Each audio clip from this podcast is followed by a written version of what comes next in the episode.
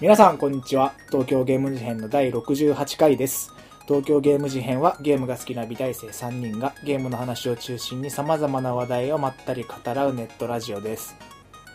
はい、よろしくお願いしよろましす。くお願いします寒い寒いね。何度なんだろう笑っちゃうぐらい寒いね。あ俺予想するわじゃ OK じゃあ俺ちょっと見るわあ4度野田はあー、うん、8度。 2度マジでえ2度でございますおうおうおうおう、寒いわけだー、わ。寒い部屋の中な寒いのにコート着ちゃってるから。俺もなんか羽織っちゃってうん、寒はいということで68回い。うん。最近どうですか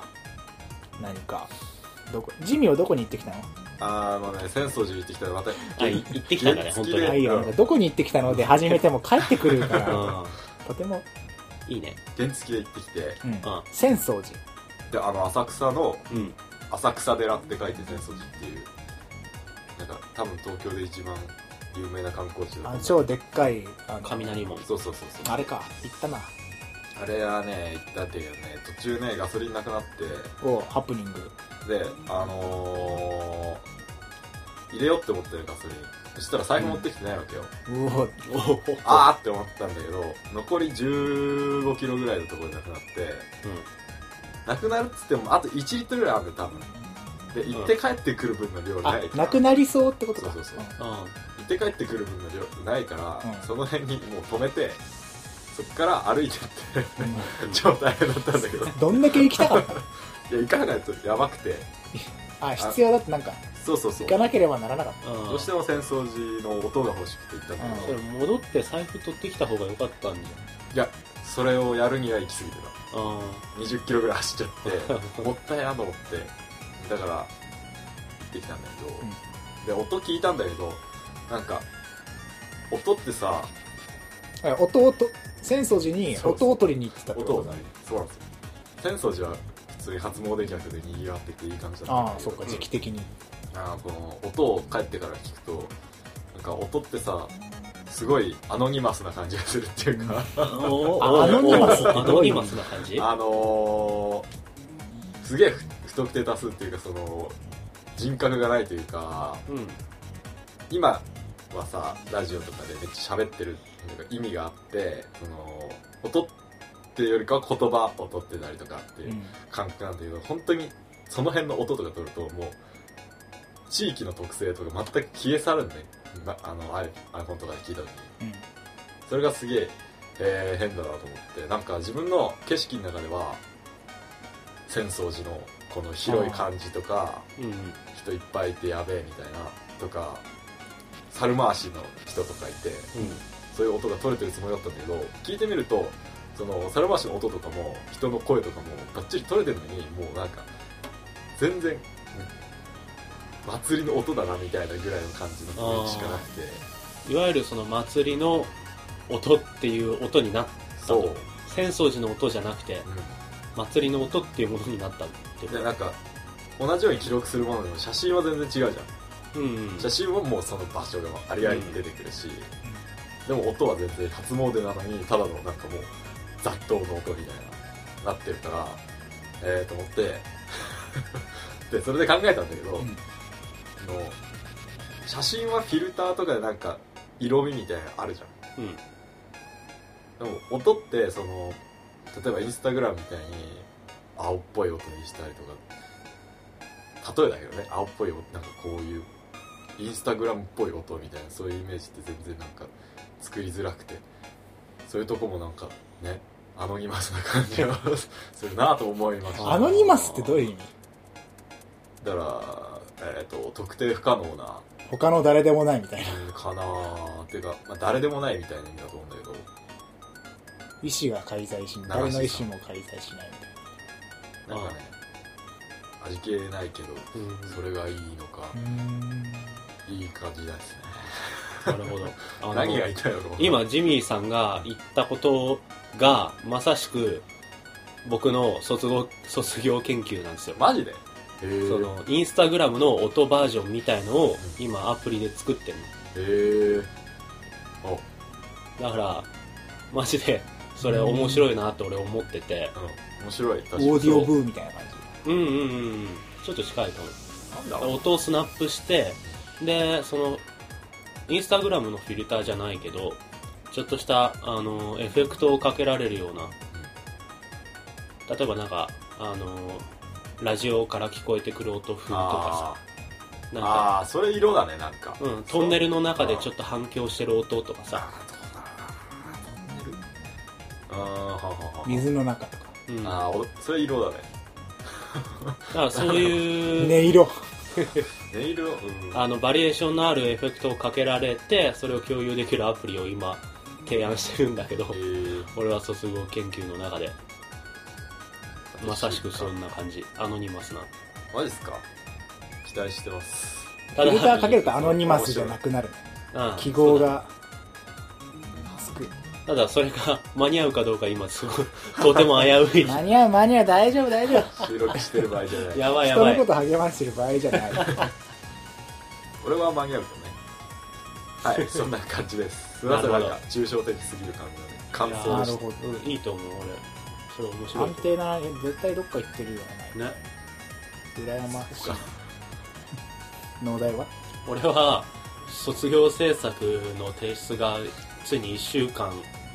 後ということで、うんたイエーイもうそれの制作にかかりっきりだったんだけど今週はでなんか今ジミーさんが言ってたようなことをずっと自分の中で考えながら文章にしては消し文章にしては消し あのアプリのモックを作っては直し作っては直しうん UI を作っては直し作っては直し偉いねみたいなのをずっとやっててでもまだ一つも形になってなくてやべえみたいな感じになってちょっとすげえ焦ってたんだけどその焦りをこう突破するためにうんグレン・ラガンを見てたんですよね昨日の夜もう、その焦りを天元突破させるために、うん、ドリルグレン・ラガンを見るとねこう無条件にこう気持ちが高ぶるんだよそれはあるね、焦りとかじゃなくておしやるぞみたいな感じにしてくれるんだけど、だけど一つデメリットがあってう、ん時間がかかるうん、全見るのにそう27話ぐらいあるいやてか時間がかかるっていうかそのもちろん時間取られないようにするだったらちょなんか出来のいいマットとか見りゃ5分ぐらいでその気になれるんだけど1個見るとね見たくなっちゃうんだよ他の も終わり方がねそうなんだなよんか終われなくなっちゃってなんかかん最後あのテレビ版の完結のシーンを見てうわーみたいなうわーすげえよかったとか思ってもそういえばそのシーンでかっこいいマットあったなとか言ってなんか他の見始まる 見始めたりとか卒業やりたくない頭皮 結局それで昨日はそのグレン・ラガン関係の動画をずっと見てて夜が明けてしまったってい 夜が明けてしまった ううわーやべえとかでまた焦るところに戻るんだけどねなんじゃそりゃ それでなんかよしみたい な頑張るぞってなんだよ、よしってなるんだけどそれ以上にやべえ全然関係ないことで徹夜しちゃったすげえ今焦ってるみんなみんな焦ってるから大丈夫だよう、ん今日あのそれで学校で共通の設営みたいのがあって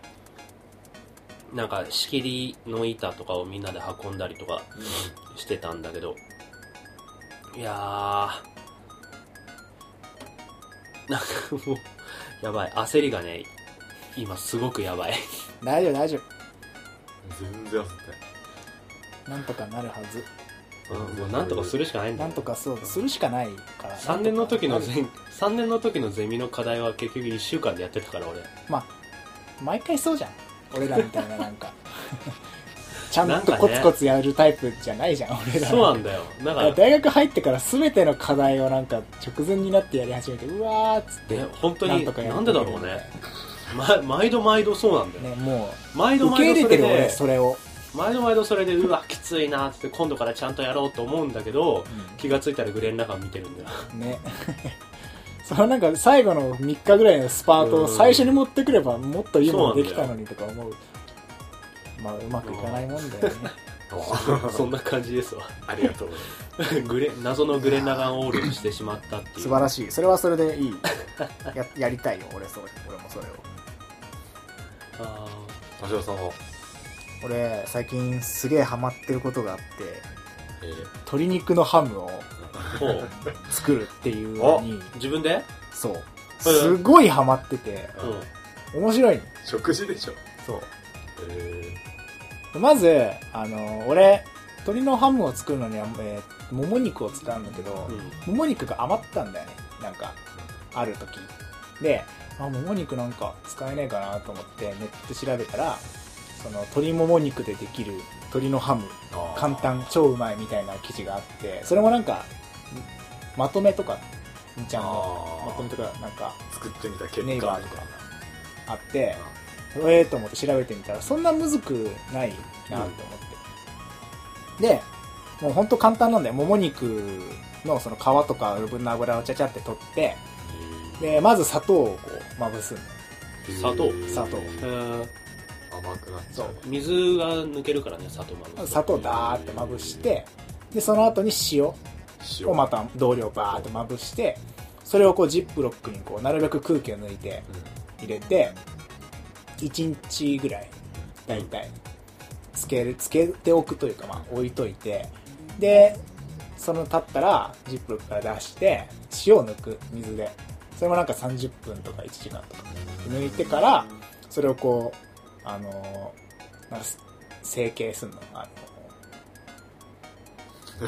のんハムっぽい形に成形して ああれであのー紐を巻いたりとかーないねど忘れしたサランラップとかさあ サランラップでこう、はい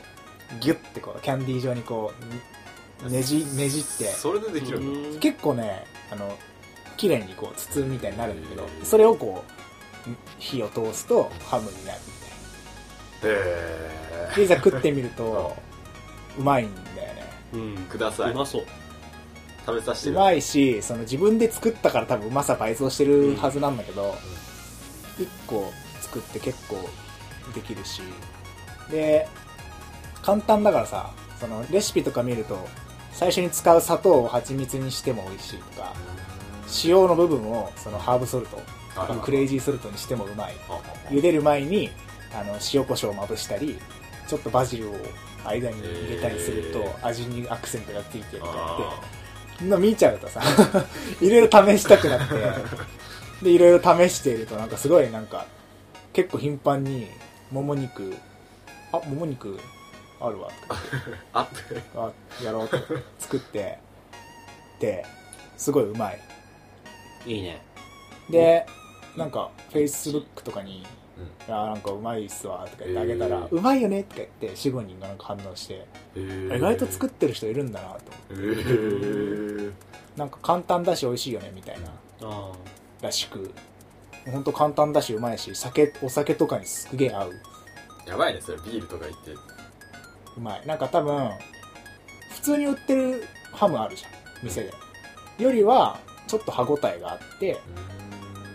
塩の加減は調整できるけど自分で俺いつもちょっと塩辛っぽい感じちょっと辛くしといてお酒と一緒いいねにうまい鶏のハムって見たことないもんだってあんまない何普通豚かなうん豚まあ普通は豚だねもも肉が余ったりしたらやるととてもいいかなえ余った程度で作れるの1枚一枚うんもも肉1枚あでそうなんだ 結構作れるとてもうまいハマってますああ食べさせてくださいようんなんかないタイミングが今はないない結構作ってんだけどすぐ食べちゃうからえじゃあ一日で作れるってこ1日だねとえー1、うん、夜とかにつけて次の日の夜食える、作ろはい。うはいという、ありがとうございますえー、3, 人ですけれど も、えっと、今回はゲームの話をうんしたいと思っていて、やっといたうのもですね、あの、まあ、ゲーム、ゲームと私たち言っておりますが、うんゲームをするとき、しているとき、今、まさにしているとき以外の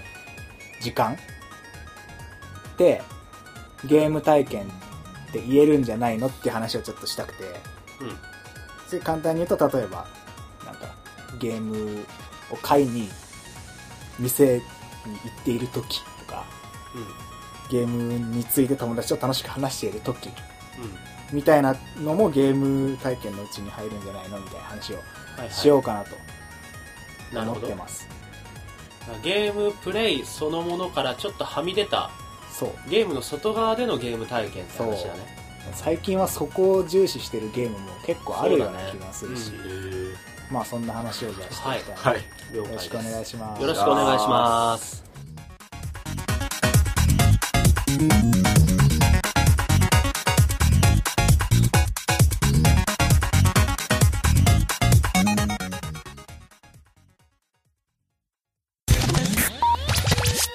はいということですけれども、ゲーム外でのゲーム体験うん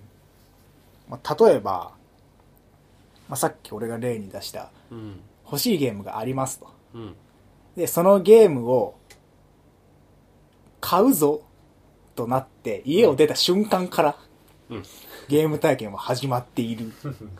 ような気がす るはいはいはいそうだから俺そ小のさい時とかまさにさ前だわなんか PV 見た時点だああ、うんそれもありわかんだないなんだゲとー思ムう体験って俺今パッとなんかそフの話ァミ題通をを読んでワクワクしている時もゲーム体験、もうゲムーム体う験、ん待ってる時間も、こう、買いに走ってる瞬間も、うん、買いに恋と同じだねやってる瞬間 も、やり終わって、はあ、いいゲームだったっていう時も、うんそう全部含めてのゲーム体験。含めちゃおううんへえなるほどね俺、恋と同じだよおう同大じ事。同じか、うん、う ん。なんかさっき農大農大のセリフがよく聞くやつになんか彼氏を待っている間 もなんか楽しいんじゃないけどなんうか、んそういうやつ、待ってる間も楽しいみたいな。そう ワクワク恋焦がれてなんとやらみたいなね。うんでもそれ買う前のワクワクっていうのはマジ小さい時の方があったなって思うそうだね誕生日ぐらいしか買ってもらえないしよあーお小遣いもそそうだねれマジそれそうなんだだから悩むよ、ね、あと、想像がつかないんだよね、やっぱり。まだプレイした分母が少ないからそうそうそう。あー小さくて経験が少ないからこの先どうなるとかも全然読めなくてあで俺なんかポケモンの金銀が出た時なんか何にも想像できなかったもん本当にポケモンが金銀が出るっていうワクワク感しかなかった本当にどんな風になるんだろうみたいなの予想とかは一切しなかったしむしろーなんかさこうなってたらいいなとかもあんまりなかったコロコロとかさうんでなんかそのこれが新システムこれ新キャラクターあなあんかやってみると全然なんか大したことないっていうかゲームの中のちょっとしたことでしかないのにすげえ大々的に赤字でババンババンっあてうんうーすげ えワクワクする よねしかもうん売ってる最中もやんのよコロコロ反則の広告とうかん特集みたいなの、キンキンこれがなんか最初の街の方から始まって、うん最後これが伝説のポケモンかみたいな2ヶ月とか3ヶ月とかやるじゃんうんやべえ欲し い、それももうゲームだよねもはや、うんもうん、駆うけ引プレきイしてるよねその時点でこういう駆け引き風に書けば子供は喜ぶだろで載せられてうそれを見て子供は「うえーいよっしゃー!」というゲームそうでそれを小学校でこう新情報を知ってる自慢みたいの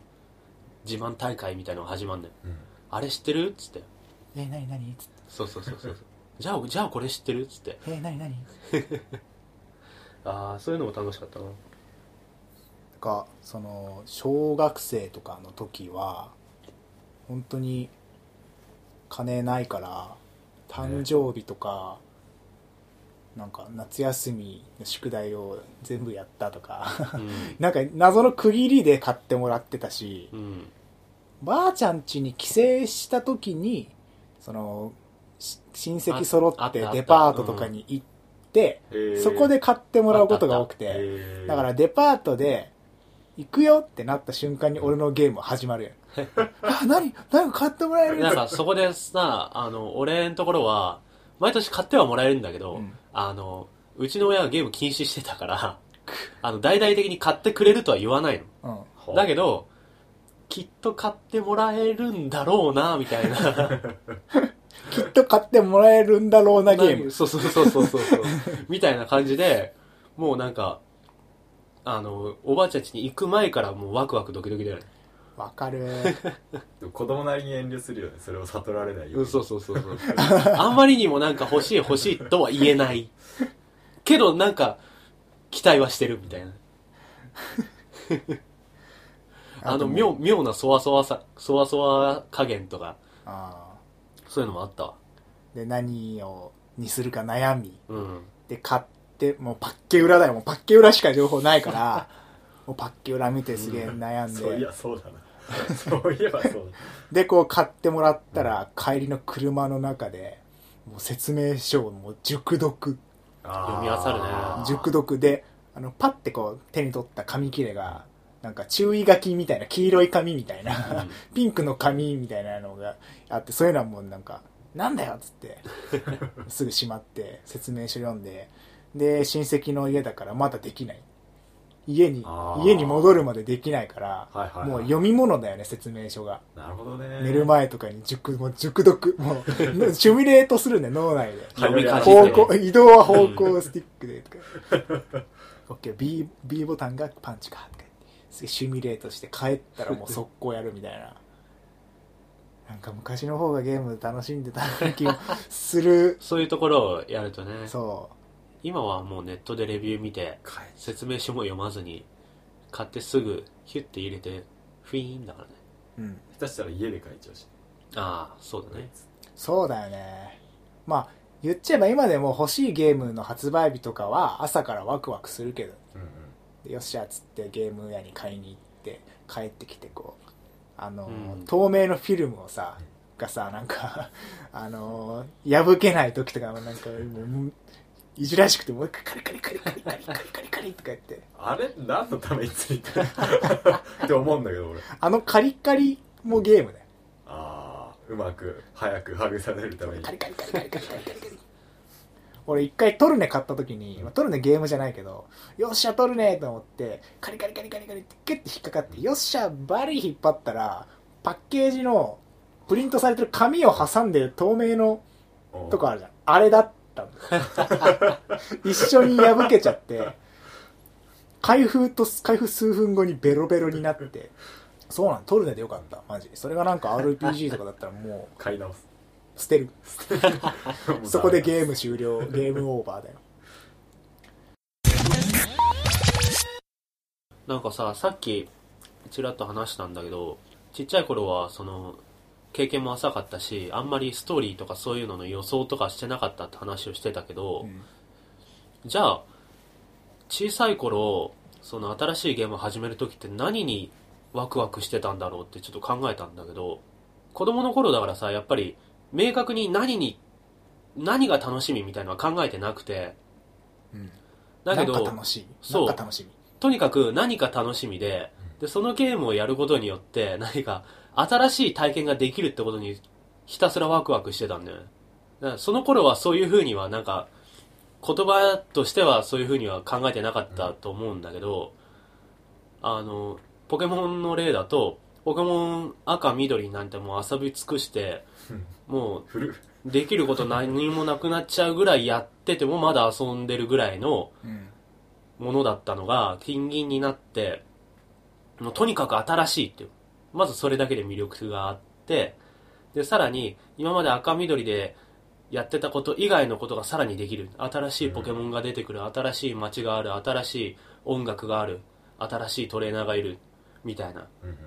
のに全てにワクワクできてたよ昔はね昔は。昔は今はなんかポケモンの新作とか出ても別にストーリーとかにワクワクしないからさあーちょっとゲームに限んないけどなんかちっちゃい頃ザリガニ一日ずつついて遊べてたし、あー ザリガニとか言ってだからなんかそういうとにかく新しい体験そのものにすごいワクワクしてたなと思って昔はあうーんつれーすつれえおっさんになっちゃだかったか関係らない本け当どにさ、うん関係ないのかよあ。関係ないんだけど 関係ないけど言わせて、うんなんかもう慣れた。ゲームさ4800円でしょ、うんとかでしょ DS ゲームなんであんな買ってくれないのって思った今お客が違う違う違う違う親がでちっちゃい頃あね関係関係ああるかもあるんじゃないなんか大変だったじゃん買ってもらううん買ってくれないわ確かに大人からしてみれたら4800円そう5800円思ってあてーかその時は4800円もう確かにこれ買ってくれねえしっていうか確かでにけえ買い物だなとか思ってたけど今から考えると、そうでもないいや子供にでも4800円のものを与えるって結構でかくない、うんいやうーんだからそう500 500円のトミカ与えるのとさわけが違うぜわかる高いからなのか値段なのかじゃない気がして、なんか拘束時間とかうん、そのゲームというものがなんかその画面に向かって黙々とやるものだからみたいなところがある気がするけどいやー当時の親はそこまで考えてなかったと思うぜで逆もに昔の方がなんかゲーム悪みたいなもうそんな感じがする、あるある気がするけどまあ今も買わない、まあ安かったら買ってくれてたかってせんだから1200円とかだとしても買ってくれてないうーん買ってくれる頻度はそれほど変わってない気がす気るがするせんそうだな俺値段がでかいと思うけどなでかいうんわかんない で何もゲーム体験だよねまあねなんかでも小さい頃はあまあ小さい頃今もあれだけど小さい頃はあんまり親に買ってもらうから値段のことはあんまり意識しなかったなー俺はなん確かにだって考えればさ64のソフト高いやつ8000円とかうあんったそんなあるあるあマジるでスーファミのソフトとか1万超えてるやつとかもあった からねえ俺だってスーファミのススト2を買ってもらった記憶があってうんうんストスーファミのスト2超高いんで8000円とか9000円とかするのうんへえプレミア価格とかじゃなくてへじゃなくて当時はえで結構ドラクエとか FF も高かったんだけどあ星のカービィ3とかも高かっうんたあの今おあの調べると あ FF だって74枚組だもん4枚組ほとんどがムービーなんか今でもさ例えば1万円のゲーム買ったっつったらどんだけ面白いねんっつってそれ1万円分期待するじゃんうんうんそこはすごいゲーム体験ああそ1000円れはあるねで対策だったら確かにうわーこれ1000円のすげえすげえって多分やってる間ずっと考えそこはなんか他にない体験かもねうん映画とか本って500 1000円とか前後で値段だ大い体決まってるもんね45時間うん2時間から45時間楽しめるものだけど1万円近く払って20時間ぐらい その何賭け かけだよもう1万円とかやってしかもそれ20時間遊べたからといって20時間自分が楽しめるかどうかの保証はないんだよそれはでかいな確かうに、んだからなんか1500円とかのインディーゲームとかうんダウンロード専用ゲームが面白い逆にあのアダルトゲームとかってさそれに失敗した気がする今あんま流行ってないけど高いうん1万いくらとかでしょあれ箱高がいねこんなでっかくて、ああでだから世の中1万円出したらすごいいっぱいいろんなものあるじゃないうんなんかそこの駆け引きにねうん難しいところだと思うけどでもああしないと元が取れないっていうだろうねだから多分そんな買わねえしみんなみんな買うわけじゃないしねああまあ需要が絞られちゃうと逆に値段が上がってくるって話かうんなんか10万本売れれば超大空前の大ヒットみたいな感じの世界だから10万も売れたらね狭い世界だもんなもう衝撃10万とかだったら家庭用用とかだとなんか10万だったらあー爆死とか言われるレベルじゃんあーそうだねあ10今だと10万は売れた方か20万売れたらなんかすごいみたいな空気あるけど、その辺もなんかそのゲーム うん爆死爆死もねゲーム体験まあゲームに限らないし爆死はバスカッシュのブルーレイとかまあでもその辺の満足感っていうのは値段とは密接な関係あるとは思うね前にそういう話ちょっとしたけどまあやってる最中が1万ゲームだけどうん俺さなんかやっててあの親にあ実家にいる時に「ご飯だよ」って言われああわかるた時の駆け引きもゲーム。い今すぐ行け、いやでも、やりすぎると親に怒られる。でも、みたいな。で結局なんか区切りがいいとこまでやるから降りた時なんか親に怒られるみたいな 食うの遅い俺すぐ食ってた逆 にすぐ飯食ってうんすぐ行って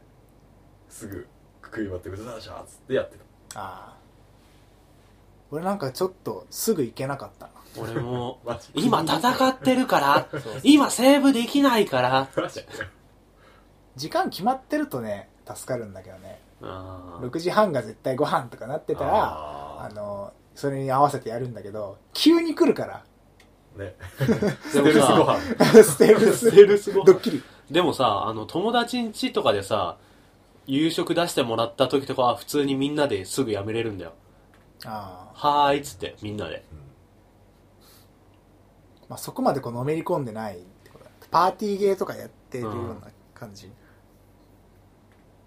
今はなんか、DS とかはさ、蓋パタって閉じればすぐスリープにできちゃうからう、ん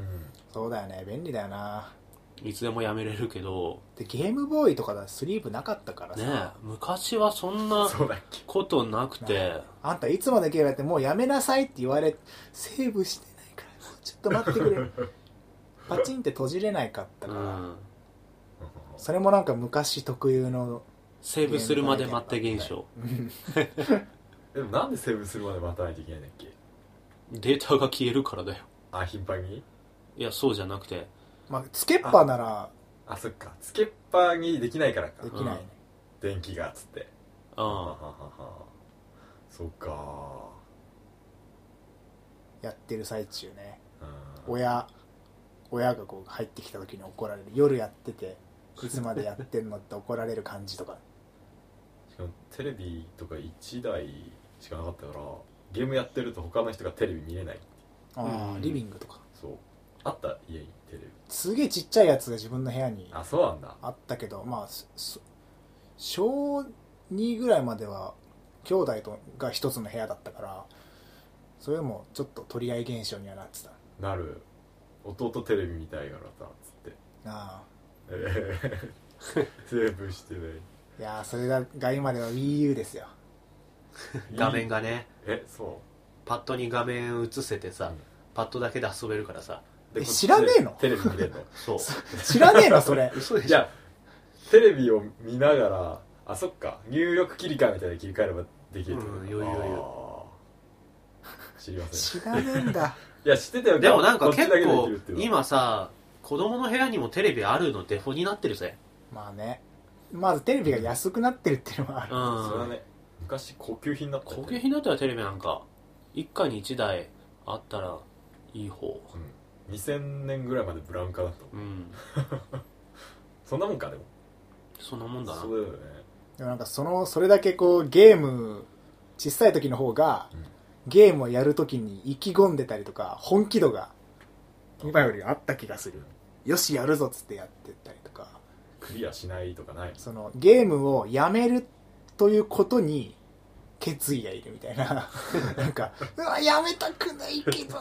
うーんクソみたいなのがあった昔はうんそなのんでだろうな家族とのあれとかでうんとか電電池とかさなんか 電池切れたら親がくれないみたい なそういうななんだろうな感情の感情とか気持ちが昔の方がなんかゲームによって動かされてた気がする切なくなってきたななんか今の俺たちは何なのつってでも確かに今楽しんもでるけどね楽しいよ今そういうのが全くないかっていうとそうじゃないと思うんだけど、あるにはあるでそういうのが一番辛いのは多分あのリアルタイムでプレイしてるゲームの話を友達間で共有するときかな今うんああのゲームのここがさ、みたいな。うん昨日ここまで行ったんだけどさ、みたいなのを、友達、同じゲームをやってる友達の間で話すのはめっちゃ楽しい。あ昔より今の方が楽しいなそれはうん。てか昔なんか同じゲームをやっている人がまずそんな少なかったからなうんうんっていうか、その、話の深さが浅かったんで、昔は。あーさっきも言ったけど、経験値が圧倒的に少ないから、うんうん物語の深読みとかそういうのもできないし、むしろなんそうだか、ね主人公がなんでここでこんなこと言ったのかわかんないみたいな。うん言葉の意味もわかんないみたいなさ、そのレベルだった昔。だけど、今はその、ここの場面でこの主人公がこのセリフを言うのが、こうでこうでこうでみたいなのをガーッと話せるわけよ。知識があるから考察だねそうそうそうそう。そういうのができるのは最近ならではだと思より深くう。うん。理論的に楽しんでる感じだよねああ、そうだね。昔はなんかそういう部感分も。感覚とか感情に任せそうてそう楽しそうんでそうたけそうどそう。昔はなんか、なんか、これのオマージュがこうとかじゃなくて、なんか単純に火吹いたらギャーみたいな。火出た火でギャーみたいなのを、ただただ楽しんでた感じなんだけど。うんなんかあんまりそうゲームに不満を持ってなかったうん。気がするなんかできるだけで楽しかったし、うん。なんか反応が遅いとか UI がクソとかロードが長えとかなんか気にしながら小さい時本当ロードとか全然気にしなかったそうのだよロむしろワクワクしてたわけどなんか「ファイナルファンタジー」の9うんがバトルに入る前のロードすごい長いっていうの有名でえ今やるとすげえ気になるんだけど昔なんかもう何にもそんなーあー1ミリも気になってなかったからえでも労働のイメージある昔のゲームロードのイメージあるけど、うん長えなクソみたいなでこのゲームはロードが長いみたいなうんなんかあんまそういう考えに至ってなかったあうあ、んなんか長いなあみたいなぐらいバイクのゲームでさ、なんか俺ありえないくらいロード長いやつだったそれすげえ覚えてるもうなんかロード画面は思い出せるんだけどゲーム画面は思い 出せないスーファミ俺となかんかはロムだからそういう早いんだよああそうそういうだねはいはなんかロードが長いっていうのを不満点だっていうふうに思ったのが確かあのネットかなんかでロードが長いクソみたいな意見を見た時に、うんあロードが長いことってマイナスなんだってそこで思った確かに覚えがある、えーマイナスなんだ確かにマイナスだわみたいな確かにそうだなってそこで納得した覚えがあるんだよそれまでなんかロードが長いことイコールマイナスっていう等式は全く俺の中でな成り立ってなくてロードが長いことは覚えてんだけど別にそこに不満を覚えたりとかはしなかったんだけど、その意見を見て以降ロードが長いとイライラするように なったいやね心にゆとりがうんそうゲームという体気験をづいてしまったよねもうなんかゲームができるだけで幸せだったあの頃なんかあれだよパンドラの箱だよマジ気づいてしまったらもうい戻れやない本当ねえそれあるわ多分何でもそうだザリガニつついて楽しかったよえ今さザリガニ取りに行ったら意外と楽しかったりする楽しいと思う多分今ザリガニを取るので楽し楽しいと思うのはそのいかに効率よくザリガニを釣るかみたいなのであ成功した時にそういう多分すげえ楽方法しがいい理論的な楽しみ方になっちゃう餌の付け方をこう傾けて挟みやすいようにこうした方がいいんじゃねみたいのでうまくいったら絶対楽しい、うん確かに怖え怖いっ て怖えないや、でもだからさっきも言ったけど、そのやったゲームに関して深い話ができるのは、うん今の年齢だからだと思う。そういう楽しみは今だからこそだね。モンハンの話とかしながらモンハンするの超楽しいもん。モンハンの話しながらモンハンするそのうそうそ うそう。やってるゲームについて今、これ、な、何のスキルがついてて、何々がこうあーそういでうことか、どう、どう装備がこれで、これで、これで、これに、この、この装飾品何個つけて、どうだのこうだのみたいな話をしながら、これで最大威力とかにバーンとか言って、殴るみたいな。 モンハンはねその1とかは分かんないけど最近のはもうてもっぱら多人数プレイうん。推しだよね、うんうんだからゲームをあプレイすることの外っていうか、うん。うん。他の人とやるところまでがモンハンみたいそうなだね。 ところがあるゲーム体験塊だあのな攻略本とか見てあこの装備グラフィック超かっけこれ集めようっていう過程とかとか、こう、敵の、この敵の攻撃はどうしても避けられないみたいな。当たって死んじゃうみたいな時に、じゃあどうするか。避けられるような防御力をつけるのか、そもそも攻撃に当たらないように避けるスキルを身につけるのか、もう自分の腕だけで何とかするのかみたいな、いくつか方法があって、で、自分なりにその方法に合わせた装備だったり、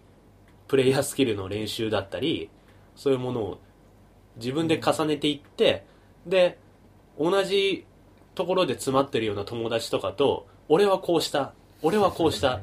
俺はこううまくいったみたいな。じゃあ一緒に行こうっつって、 これが俺の鬼よけだとか言ってバーンとか言って避けて鬼よ男よけとか言ってしゃがむだけで回避したりとか。えー、そんなんだなんか素材出ねえとか言ってみんな言ってるからねそうそう紅玉とか出ね えっつって玉でねーとか言って、玉よこせみたいな、みたいな話を共有してる感じとか。そうなんかめっちゃ楽しいストレス、いいストレスを与えてくれる娯楽でもあるやんゲーム本とか読んでさなんか 「攻撃でねー」とかなんないし確かに。あの単語でねーとかにはなんないし、うん。なんかいい意味で自分にこう試練とかストレスを与えてくれて、それをこう乗り切った時に快感っていう、あの、本ゲー当ムに体験、ストレスの転化ってのがあってさ、ただ単に一人でゲームやってたら攻撃が出ないだけだと、本当に出ないだけでストレスなんだけマジストど、レスだよねそれが万人に共通のことだって分かると、攻撃出ないよねって言った時に、相手から本当に出ないよねってリアクションが来るっていうのが快感になるわけじゃん。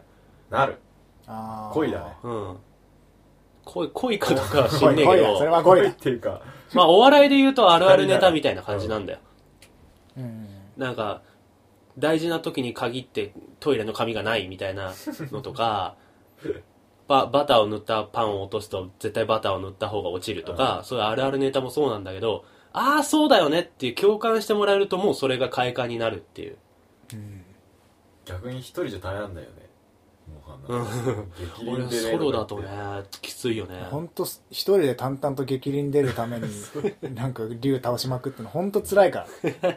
あ俺は結構やっちゃうけどね、一人でも。でもなんらかそれはその先にやっぱ他人数プレイってものが存在してるからだようんね、とかツイッターとかで激輪でねとか言ってうん言える感があるし、そうそうそうそう。ネットでも同士はたくさんいるし、うん。誰もやってないゲームでなんか激輪みたいなのがあって「でで」とか言ってて誰も知らないみたいなのは辛いそれは辛いだけだわ。そういうメカニズムあったんだもん確かに、めっちゃあるわそれやっぱなんか、ストレス云々抜きにしても、他人から共感を得られるってすごい快感になるわけじゃん。それがなんか今のツイッターとか SNS のさ、根底の魅力にあるわけだし、共共感欲しいシステム、いいねとかさ、ファボとかさ、そうだねそうそうそう、あの辺はそうなんだやけどばさい、ねそれ、ゲーム内のストレスをそれに転化できるっていうのが、ああいう多人数ゲームプレイの真骨頂なんじゃないかな。超言えてるそ れ確かに MMORPG とかねうん。みんなでなんか あの フェイフェイトっていう突発的に発生するみんなで一つのモンスターを倒すイベントとかが、うんでねーみたいなーオーディンオーディンでねーみたいなのとか をみんなで言ってるから出た時のわーいが増えるし、へうん。 RPG で多人数っていうのはすごい楽しいしね うん。スマブラとかもなんかそういう気はあるな。ゲーム外バトルが ゲーム外バトル、殴り合いゲーム体験 リアル乱闘が始まる。あのドカポンっていうパーティーゲーやっててマジでリアルで喧嘩になったことは あるね桃鉄みたいな感じそうそう。あ の、いビただリのきやスつトレートとかが、もきついね。なんか、悪魔み、すごろくみたいなゲームなんだけど、うんビリのやつが悪魔みたいになって、それ以外のやつをマジで叩き落とすみたい なシステムになっててうん、それをされると本当にもう、うわはぁぁそれみたいな桃鉄よりひでえ じゃんやばーって今のは、つって、悪魔が今のは、つって。攻撃してくんだじゃんそれビリの友達が、ビリだって恨みを晴らしに行くんだよ最悪すぎでも悪魔くっそ強いから、うんその、エンプレイヤー同士でバトルになっても、もう一発で負けて、所持金全部なくなってみたいな。えー、でビリン転落みたいなそうなんだそのゲーう。ム本当に喧嘩に なる。ドカポンは本当に有名。えあのー、友情崩壊ゲーみたいなのが言われてるから、 マリオパーティーですらあるよ。そう いうの。あの、ママリリパパーで2とか3あたりにね、テレサっていうキャラクターがいて、うんあの、プレイヤーキャラじゃないんだけど、マップのマスにテレサっていうマスがあって、あったーそこに泊まると、コイン何枚か払うと友達からスターを奪えるっていう。懐かしえー、スターであれ超スターが重要なゲームでしょそうは。はスターの枚数が多いやつが勝つからうん、で、そのスターを奪えると。もで、大体、その、コンスタントに20ターンぐらいでやると、みんな1、2、2個ぐらいかな。2スターぐらいになるんだけど、そのうちの1個を奪ってくるっていうのはすげえ大事なファクターになるわけ。で、一応その、ボタンを連打することで抵抗できるんだけど、まあ無理なんだよ。まあ無理だよね まあう無理。ええコイン一回払われちゃったら、もうほぼ確実に取ってこられ、取られちゃうの。で、それをやる時の駆け引きね うんたまたまこのテレサマスの上を通りかかって、テレサがひょこって出てきて、何コインで友達からスターを奪えるぞ、どうするケケケみたいなの聞いてくんの。悪魔の佐 々木を。さガキ大将みたいなやつからは取れないって いう。どう、どうしようかなみたいな感じで、こう、周りのみんなの顔色を伺いな がら、はい、いいえ、はい、いいえ、はい、いいえとかして。こいつなら怒らないだろうみたいなやつそうのそうスターそうをもらそう。うそう。それはある確かに一番勝ってるやつとかじゃなくて、なんか、一番取っても大丈夫そうなやつから取るとかね。 うん、あったなそういうのあったな。プレイし終わった後もゲーム体験は続くんだよね。うん。なんか、最近は、あの、プレイし終わる、うわ、面白かったってなったら、面白かったってツイッターとかに言って、2チャンネルのスレとか、ブクログとかのゲームのレビューとか見んのがすげえ、それはそれでなんかプレイし終わった後の一つの楽しみで、うん。あ、これはこうだったな、だったなって自分の中でこう一つ作って、それの答え合わせじゃないけど、なんか他の人はそれに対してどう思ってんだろうみたいなのを見るのがすげえ楽しい。めっちゃわかるでなんか、うわ、めっちゃ面白かったと思って、2ちゃんのスレ開いたら酷評だった時とか も、なんか、面白い、楽しいやん、それ。え、俺すげえ良かったけど、なんでこんな、うんあの、ダメなんだろうと思ったら、どこどこどこがこうだったから、みたいな。あ、確かにそれは気づかなかったけど、そんなほどかみたいなとかそ、んなよくあるね。それも楽しいなっていう。レビューとかってやった後の方が面白いね見る分にはうん。そうだねめっちゃ思う、それ。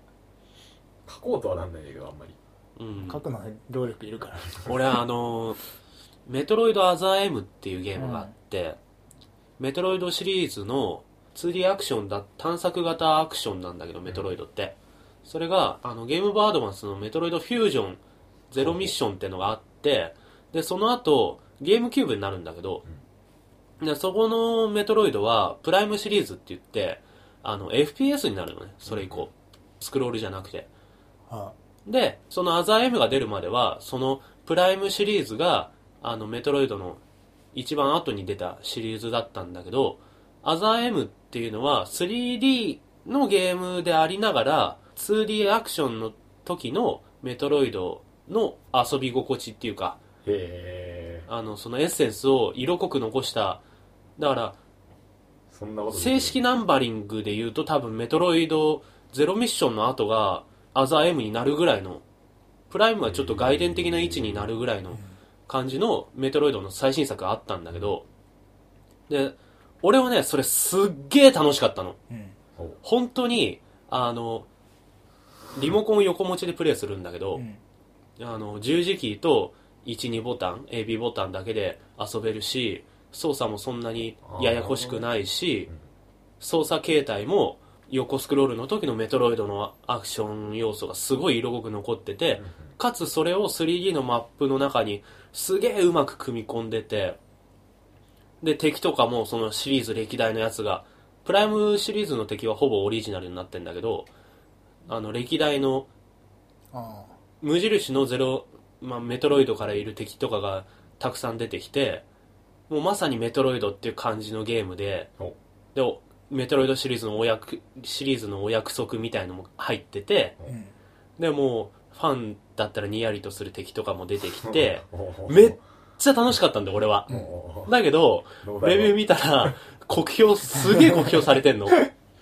えなんかメトロイドアザー M はねサムスがめっちゃ喋るんだよあだけどそれまでのメトロイドシリーズはサムスは喋んなかったみたいなのがあって、何しゃぼってんねんっつってシャボって。しゃぼって噛みましたうん、今回のサムスは喋りすぎみたいなのが書いてあったりとかこれ噛み噛み方が変すぎてつぼに入っち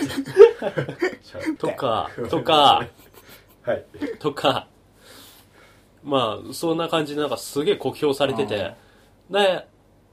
俺はそうさっきのアセも言ったんだけどその部分は俺は全く気づかなかったのやってて、うんうーん俺は本当にその部分には全く違和感なくて、うん全然サムス喋ってよかったし俺の中では、シャボってよかったしゃぼってよかったし すいませんなんかサムスが幼いとか、なんか、それまでは、もう本当に一人で成立してるバウンティーハンターとしてすげえ強い女性みたいな感じのサムス像だったのがなんかサムスのその幼い頃からの心の成長みたいなのが書かれててなんか強い女性じゃなくてなんか普通のなんか女の人に見えて今までのサムス像と違うとかそういう書き方をされててしかもそれがね大多数なんだよその意見がどこのレビューサイト行ってあもーそういう同じようなこと書いてあってあーみたいなうんそうそうなのかみたいなそこじゃねえだろって思ううん俺としてそこはがそんなに批判されてるなんか世間一般的にそうそうそうそうゲーマーたちはそこに不満持ってるんだみたいなそうかなみたいなそうなんだと思って、うなんか自分とその人たちの間にギャップがあるんだなってことは感じたし、うんだけどやっぱり俺的にはすごく面白かっんたっあていう自分の意見としてもあのよりなんか硬くなったっていうーかああなんかそこであのみんながそうだからじゃあそうなのかなとはならなくてあ、うんーうんでも俺はこれは楽しかったし、俺はこれは許せたし、っていう風に自分の中でそのアザーエムっていう作品に対しての感想がより強固になったっていうか、うんそれまでふわっと、うわ、すげえよかったぐらいにしか思ってなかったのが、ここはこうでよかった、こうでよかったみたいのが明確になったっていうか、むしろ。なるほどっていうのはあったな。でさ見るえっ、と遊ぶ前にうん例えば声がうんダメだ。みたいなの見ちゃってると確かに声そうだね、そっれては。なってた多分パターンもあなっるてよたねだからかなり重要だよねなんかそかも。の、うんゲームに対する評価をいつ、なんつうの、脳に入れるかみたいな問題ってや結構った重要後ですらだよ。やった後ですら俺、アザーエムで、その、サムスの声が幼すぎるみたいな意見を見て、うんやってる最中全く気にならなかったの に、もう一回やってみたらそう聞こえてくんだよ。やってる、やった後ですらそうなんだから、やる前に見たら本当に多分そう思ってたかもしれない。うん。ね。なんかその、とあるゲームとかも、やる前にこう見て、あの、声優の望遠技がマジでクソとか、うん。なんか頻繁に入るロードがなんかクソとか、いややっぱ批判意見が目立つじゃん。そういうの、もう一回入れ入れちゃうと、もう、もう気になってるから、確かに棒だなとか、確かに長えなってうん。でもそれを先にやってからそれを見てもいや俺はそうは思わなかったけどなうんっていう風になるのがすごい面白い し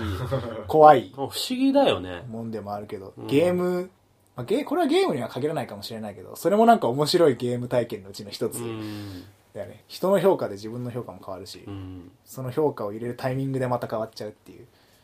ありがちな話なんだけどさ、やっぱそういうのが、そういう現象って現代だから起きる問題だよねっていう話で、そうだよな小さい頃なんてって感じだよねネットがあって、周りにそれだけなんか、明確にここがダメみたいないことを言える知識がある人がいる。うんゲームについての。うん身の回りに。身の回りにいるわけじゃないんだな。なんか、そういうレビューサイトとかにいるんだよ。うんで、身の回りとしては、その目の届く範囲にそういうレビューサイトがあると。うんねパソコンとか携帯とかで簡単に見れるようになってるだからそういう意見に触れる機会が多くなってそういうことが起きてるっうんていうのは現代ならではだなっていうでも考えてみれば全く前情報を入れずに、うん例えばめっちゃ楽しみなゲームとかうんそうじゃないやつでも全く前情報を入れずにやるのが実は一番楽しかったりするんだよね俺にとっては、うん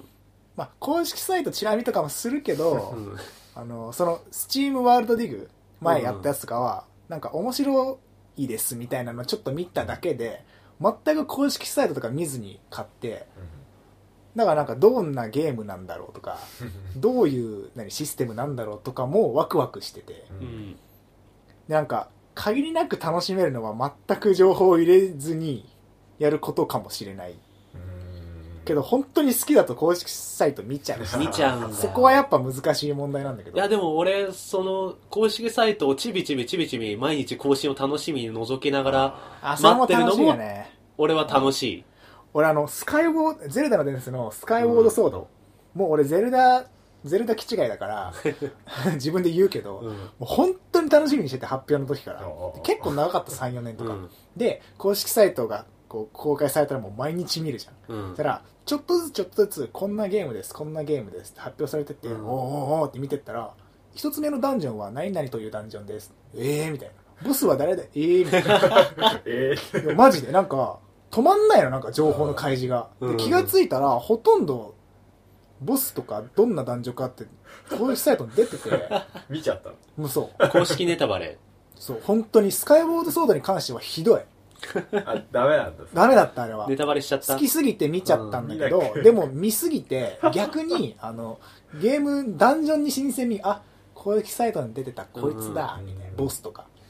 そこはなんかねあらミスだったし、うん任天堂側もちょっと出しすぎたって反省してんじゃないのかって思うぐらい、なんか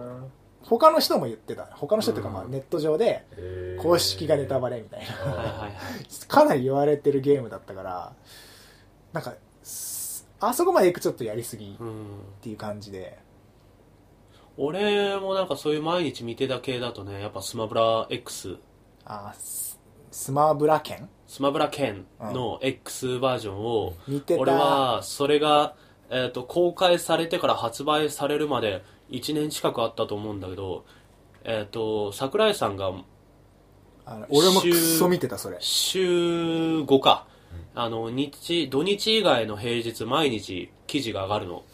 で新ステージについてとか新アイテムとか新キャラとかまあキャラとかああ のステージとかは大当たりの日なんだけどそのあその当たりの日、ね、そうそうそう当たりの日で今日は何が来るだろうみたいななんか、あの、本当に、なんかどうでもいいような情報が更新されて終わりな日もあるんだけど、あるよなんか俺、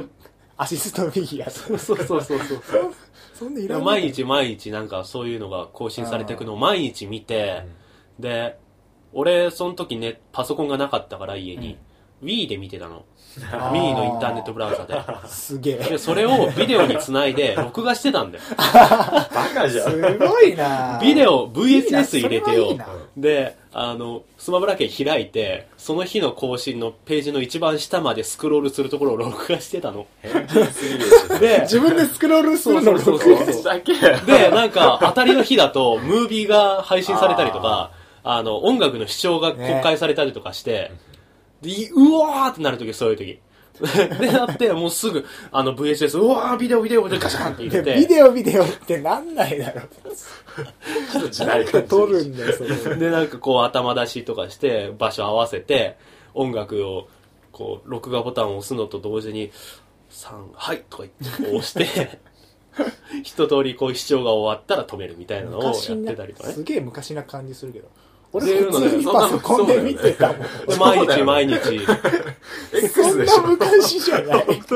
毎日毎日それを見て俺だっ、高1とかだったよ、スマブラ X 出たの。それでもう発売まで、毎日毎日もうすげえ楽しみにしててう、んで、スマブラって幸いそういうのがあんまりネタバレにならないゲームだったからさ、そうだね。あの、ステージの見た目とかギミックが変わっても、結局、新キャラとかもそうなんだけどさ、触ってみるまでわかんないし、うん。まあネタバレになるとしたら、新キャラとしてこのキャラが参戦みたいなああ。のぐらいなんだけど、だけど、それがバレたっていう後悔よりも、このキャラが参戦会をマジでうわーみたいな喜びの方が大きくでてか、かったね。で、まあ、隠しキャラはやっぱ隠しキャラとしてさ、別に、別枠でいるからちゃんと。それのワクワクは全然残ってるし。っていうので、もうとにかくもうワクワクがこう、日に日に大きくなっていきながら毎日毎日見てた。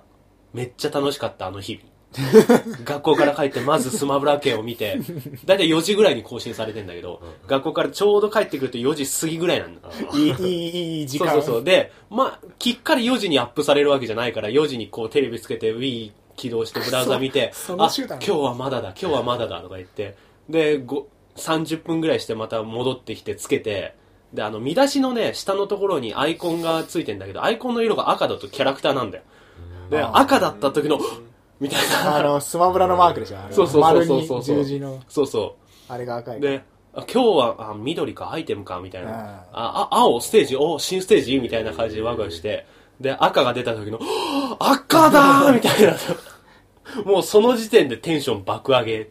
新しいのなんだっけん新しいのスマブラ次出るやつああと、 4BU と 4BU そう 4BU 3DS か 4B うん。だからあれもさ何も情報知らないでさうん。発売日にジャンプして 体が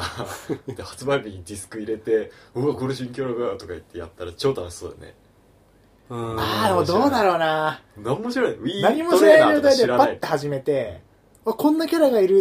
ってよりうん、スマブラに関しては徐々に徐々に教えてくれて高めていってほしいうんなるほどのではある。こっちとしてもなんかいきなり知らないキャラが選択画面にポンポンポンってデフォでいるよりはこのキャラが参戦このキャラも参戦ってなってあ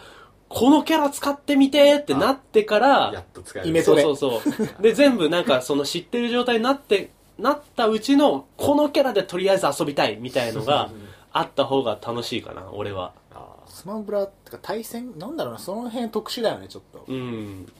たくさん知りたい、発売前に知りたいゲーム。隠しもいや、隠隠ししはは隠してる、隠してるから隠しキャラだからあ。スマブラ圏の隠しは出てこないあ隠しいやいやいやは、あの、隠しってちゃんと出てる。えー、あことれ発売し終わった後とかに更新されたそうりすだるね。かもし発れない売前は基本的に隠し要素はなかったはず。ああ、めっちゃ楽しかったな、あれの、いいあのいい日ゲー々ムは。体験だなうん。プレイ前プレイ後それ見てんのも Wii っていうゲーム機でだしね。あそうあのさ、それで思い出したんだけど、俺その時、あの、動くメモ帳っていうので作品投稿してて、あ、うん、で、その投稿先のサイトで知り合った作者さんたちと、あの、チャットとかで初めて交流をした時だったんだよ。Wii でやってたからね。入力だるチャットで、そう、あの、文字打ち込むウィンドウを選ぶと、ポンポンポンっつってなんか、キーボードが画面の中にバーンって出てきて、それをなんかこう、ポインターで指さしながら、あ、こ、ん、に、ち、は、とか言ってポ、チッポチッポチッポンポンポン、ペコとか言って、しばらく経ってから出るみたいな。マシンスピードも遅いし、でもそれで俺すげえ早かったからね、タイピング。タッチタイプとかできんね B で俺もなんかその時のああいう、あの、なんだっけ、50音表の位置とかほぼ覚えてたからブ、ラインドポインティブラインドポインティングできた、本 当に。 50音表でやるのパかパパパパパパパパって打ち込めたあ。その時はね、あーいいねいいゲーム体みたいなことをしてたな。験さプレイ前うん。プレイ中のことプレイ後うん、話したけど、それ以外の時間とかど俺ね、パッと最初に言われて思いついたのが、日常の中で、例えば今だと、えーっと、そうだな、天気予報の週間天気図とか出てきた時う、に、うん東京、長野、どこどこどこどこ、雨、雨、曇り、晴れ、晴れとかになってて、それが3列、5列ぐらい続いてんじゃん。うんあれ見ると、俺は3つずつ揃えたくなるの。パズドラパズドラみたいやばいに。カカカカカカカカカ、ポンポンポンポンとか言って揃えたくなるの。うわーでもなんかわかるけどなんかあったな俺もそういうやうんつやりすぎてど毒されてる感っていうか、あと前に他のメテオスっていうパズルゲームにハマってた時に、その四角いブロックが全部そのメテオに見えて、全部入れ替えたくなってた。なんで塊魂をやりすぎると巻き込みたくなるらしいちょっとわかるかも。らしい俺はわかんない、う俺グランドセフトオートにクソハマってそるれは時に一番やばいやつあの、自転車で外走ってたから、このままなんか曲がらずにガードレールに突っ込んだら俺前に吹っ飛ぶんだろうな。ん。なんかそんな感じで、こう、現実にゲームの世界が拡張してくる感みあたいのな。車いいじゃんっつって三角ボタン押したくなるちなみに、ダンス三角ボタンを奪う。奪うので、ドゥンって殴 って。やばい。危ね隣から乗って、ドライバーバーンって殴り倒して。え危ね怖いねリえ。アでルもなやつさをね、俺この間さ、チャリで走ってて、うわ、あの、あそこに山あったんだ。あの上っての行けるのか な行けるに決まってんだけど。行けるのかな透明の壁とかないよな。あれなんか背景の、背景のなんかピクチャーとかじゃないよね。あそこまで行けんのかないやわかるなんか配達とかしてるといさけるだろで玄関先でさ玄関開けドア開けた瞬間にめっちゃ作り込んである入れるっつって、おい再現度すげえ。すげえってなる店の前に入 って、ウィン、あ入れる。買える。テクスチャ細かい超リアル。 すや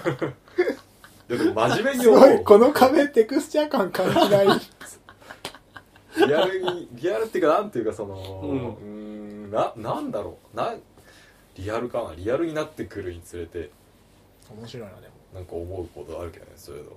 ピクミンとか小さい子やったらうん庭とか見ちゃうのかなとかああ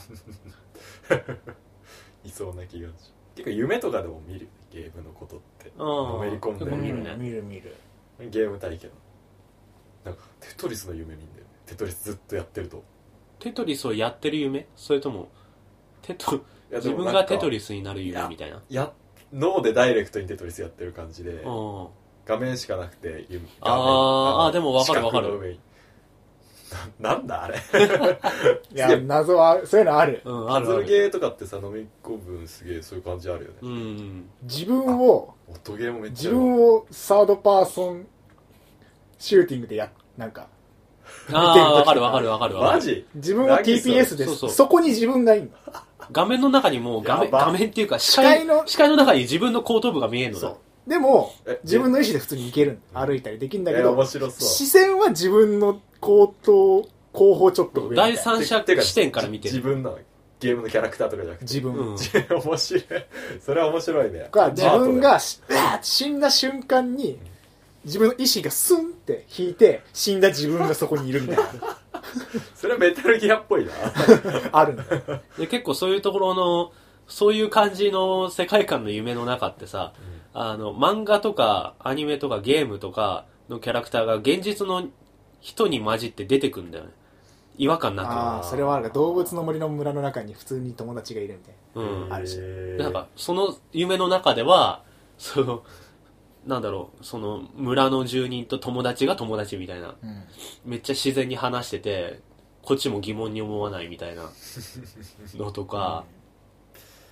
うんなんかなんなんなんだこれゲームなんか本とか音楽とか映画とかより現実世界に干渉してくる気がするゲームうんするねっていうかなんかそういうのが体で験さしてるからうん見てるとか聞いてるとかじゃなくてだってそそもそも遊んでさるからねそれそういうのって俺らゲームやる前からやってんじゃん白線渡りとか多分そのすげえ走りだと思うけどあこの逆に現白実線がゲームそうそうそうそうそうあ白線の下がマグマになってて落ちたら死ぬみたいなのをさ俺サメ自だった分ル ールそうそうそうピそラうニアとかだったそうそうそう下になんかサメがいてみたいのをさこう想像しながら自分でルール決めて家まで帰るとかやってたりとかそういうところに多分相性が良くてそのゲームの世界観とかがそうだ拡よね張し,、してくるのが楽なんだよねきっとマリオなんかいまだに白線渡りやって楽しいぜマリオで 3D マリあー オなんか天空のなんとかっていうかステージってあれ結局なんかマリオが白線渡りしてるじまあ似たようなもんだよ。楽しいもんそうそうそうそうそう。だからその今までマグマと白線だったものが、そのマリオのステージの足場と、なんか落ちたらアウトな部分みたいなのにすり替わっていって、ゃん確かうにん自分がその主人公になったような妄想をししたりとかね。そういう拡張の仕方が多分相性が良くて、そういう妄想と。なんか現実にないものっていう前提があるしさ、そのゲームの世界観って。余計考えちゃうよね、そういうのって。体験だね本当、うん。それに尽きる気がするな全全部なんかゲームが見るものだったら多分ここまでうん。見るゲーム確かヘにビーレインとかなんか実況動画見ても別に夢に出てきそうな感じしねえうもんん自分でやらない限り体験として残るってのがでかいそうだね、確かに。だから他の人と共有したくなるしうん。夢にも出てくるし他の人の感想が気になるし確かにな楽しみだしうん言えてるこれからもゲームをしていこ体験していこそういう体験していゲーこうム体験をしていきたいよね。上質なやつを。う余裕卒業終わったらもう余裕でゲいームやー社会人になってさ、時間がなくなっちゃったりしたらさ、話題のゲームとかできないから、プレイ動画見て、ごまかそうみたいな感じになるかもしんないけど、うとりあえず買っておくとかねそ子う供積んじゃのう頃とにか。戻ると思うよそしてゲーム1日1時間みたいなやっと週末でゲームできるんだけど超楽しい超楽しいってなるかもしれない幸せじゃん。でうわーってやったらうわこのゲームあのゲームっぽいなロード長え UI クソなんだこのゲームはで、レビューで酷評して、ガタガタガタガタガタクソだクソだダメだね、大人はね。大人はダメダメの早朝なんか細かいとこばっか目いっちゃうからね。まあ小さい時は小さい時なりにうん。大人は大人なりに楽しんだもん勝ちだよねそうだね、楽しんだもん勝ちですよ、結局。で、幸い俺らはほら、少なくともこの3人の間ではゲームの話題共有できるわけだし。その辺もなんかゲームがうまいかどうかだよねそう だな下手に情報入れまくってやっちゃうのはゲームが下手なのうん。楽しめてない。だからスマブラなのに全く情報入れずにスマブラ買っちゃうかはちょっとゲーム下手うん。それちょっとずつあの見ていって高めない高めるのが一番の攻略ルートだよ、RPG とかはむしろそこそこにしといた方がいいネタバレを極力抑えて、確かにね。自分の中でこのゲームはネタバレ OK、ねこのゲームはダメみたいなのを判断つくような人は上手い人。農大は積み切れしてるからダメだどういうことゲーゲーム下手でしゲーム下手だああ、そうかも しれない。ょ。でも、ゲ積み切れを楽しんでたらいい。積みゲーを楽しむって何なんだろうな。 積みゲーをゲめーっちムゃた、積んであるんだけど。バランスバランスゲーそムうみたいなそういうゲーム、そういうことじゃない。ゲーム積みゲームそういうことじゃない。積みゲー積みゲームみたいなねな、な、な、なんだろうな。積みゲーを楽しむ方法ってなんだろうな。なんかないかな。えだろそんななんかのあの、だから、いわゆる、いわゆる、ねえだろいわゆるその、だから、あの、積みゲーマー気分が味わえるっていうのはどでこんな積んじゃったんだけうど。なんか本当にテンプレートな積みゲーマーみたいなのの、同じ心境が味わえるみたいな。積みだってゲーム積むことにメリットねえのそうなんだよね。惜しいようんね。なんかありそうな気もすんだよね。 そのそれ見つかったら農大もっと積み始めるからダメだよ見つけちゃいや別に俺、積みゲーを楽しむために積んでるわけじゃないから ね。いやそこでなんだって積んじゃってるだけだから積みゲーの楽しみ方なんてものが発違う違明うされた日結には果もうとして、結果として積んじゃってるだけだから。それは目的にすり替わること はない。ああでも積む積むことに対する罪悪感がどんどん薄れていってあ積むはいこれ積むはいこれ積むはいこれ積む積みたくなる。積こみれ、たくなっこれ積めるじゃん。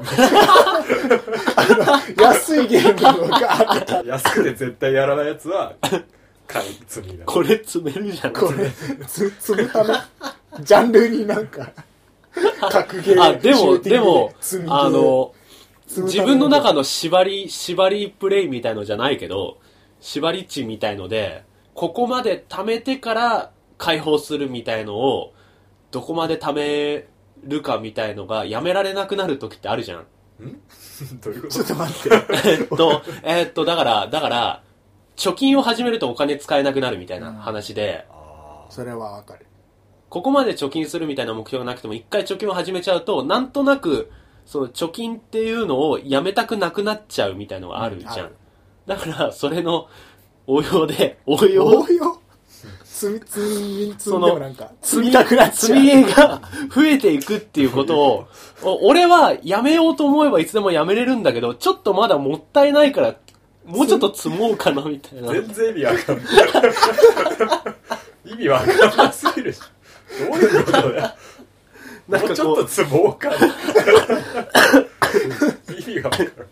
若干俺、だから、なんだろう、例えばレギン、レギンレイブじゃない、えっと、ゼノ、ゼノブレードうんを積んでんだけど、うん今俺がこの3人の中で話題として、今まだゼノブレードやってないんだよねって話題が使えなくなるのが惜しいみたいな。そのためそのために積む俺のなんかその鉄板ネタネタの一つとして、ちょっと、それをなくしちゃうのが辛い、辛いじゃないけど、 惜しいもったいない気がしするみたいな。する俺はゼノブレードを積むキャラであるみた いな、じ自ゲ意ノ識ムとレイいドうとか。いうゲームを積んじゃっているというネタ感みたいなものそうそうそうそうを大事にしたいそうそうそう。あのほら、あれだよ、ガやラ、っガラ、ガラ系の人やが、ガラ系の人がスマホに変えたくないような心境っていうか、ゼノブレードやれよ あ、なんかスマホの方が便利なの分かってんだけど、なんか、すすガラケーを持ってる、なんか、俺はオンリこれでいけー、るしそう、オンリーワン感っていうか、それがもったいなくて、なかなかスマホにできない意地になっちゃうみたいな心理ゼノブレード一回積んじゃったら、あの、 いや、やるべきなのは分かってんだけど、確かに。いやそれをやってしまったらなんかその、ゼノブレードを積んでいるっていう俺の状態には戻れないっていうのが惜しいみたいな、若干そういうのはあるんだよ、実際。謎だなわかんないけど。あ、楽しんでるわ、俺、積みゲいやまあいいんじゃないですかねー。いや、やります、やります。積みゲーやりま楽すし。むゲーマーならではこれもゲーマーじゃないと体験でゲきないよ。ーム体験だな、うん。 別に体験しなくてもいいね、これはね。前回よりおもろいいや、前回面白かったです。まあじゃあそんな感じですかねはい。ゲーム体験についてはい。ちょっと話それつつもうん。結構ゲームの話したわ。はいということではい。じゃあ今回もお便りの方をはい紹介しようかなと思います、よろしくお願いしますえっす。とツイッターの方からはい。、これは僕のアカウントにリプが来たんですけど、ハーゲンダッツさん、アット SPNP3AVQ っていう方なんですけどもはい。一つ質問があります。第1回から聞いているのですが、未だに疑問なのですが、農大さんの自己紹介で、農大さんがゲームをやる機会ににな、ゲームをやる機会になった、機会を作った、ひら、平田氏平田さんの話はまだ聞いていないと思うんですが、今あー、そ度んやっなて話いでしたっけて、なんかご、ご自脱字がすごいある。急いでたのかな ちょっと、でも、1回目からよく我慢したな、ここ今は。度やっていただければ幸い です。要は、ひありがとうございます。ありがとうございえまっすと、。平田平田くん。平田さんの話が聞きたいそうでうす。ん。マジであー、そんな話したっけか。第1回。あー、してたかもな、確かに。知らんもん。どう、どうする平田、じゃあその平田っどうなったていう方の簡単な紹介をしてもらうという、彼もまさかこんなとこで紹介されることになるとは思わないんだろうけど。ゲス ト、ゲスト来る、これ。これは、えーっと、なんだろう、その、平田くんっていう友達がいて、小学校の時に。うん。小学校ね。小学校の時の友達。そう小学校の時の友達で、うんえーっと、小学校3、4年の時に確か初めて会って、うん3、4、5、6と同じクラスだったおのおーおー同じ確クかラスそ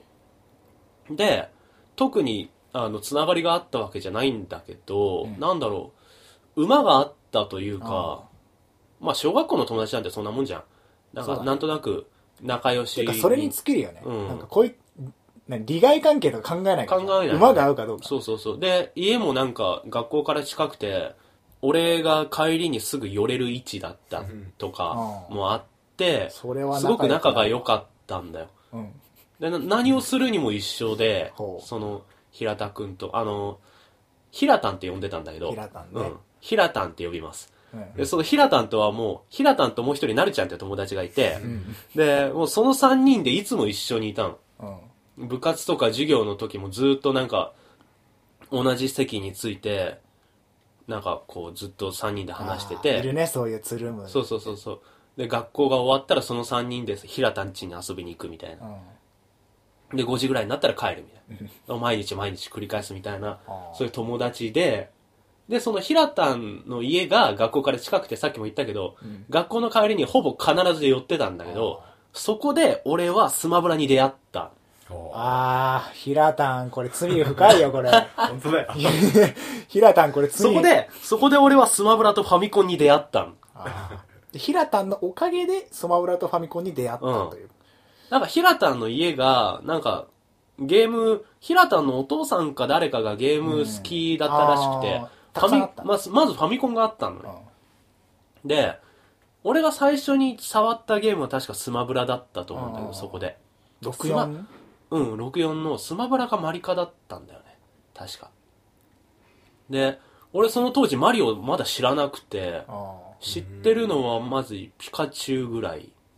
ー普通の人だっ64たそってう、ことね64 のスマブラの中で知ってるのはピカチュウぐまあ らい。普通じゃないでしょその今ゲーとなってはムに詳しくない人ぐらいの知識。そうそうそう知そうそうそう識ピカチュウぐらいは知っていた。そうそうだったんだけど、うんそのあの平田んちで遊ぶようになったうちにまあその遊ぶメインの内容がだんだんゲームになってっあーて最初のうちは外で遊んだりとかも多分してたと思うんだけど、だんだんゲームメインになってって、うん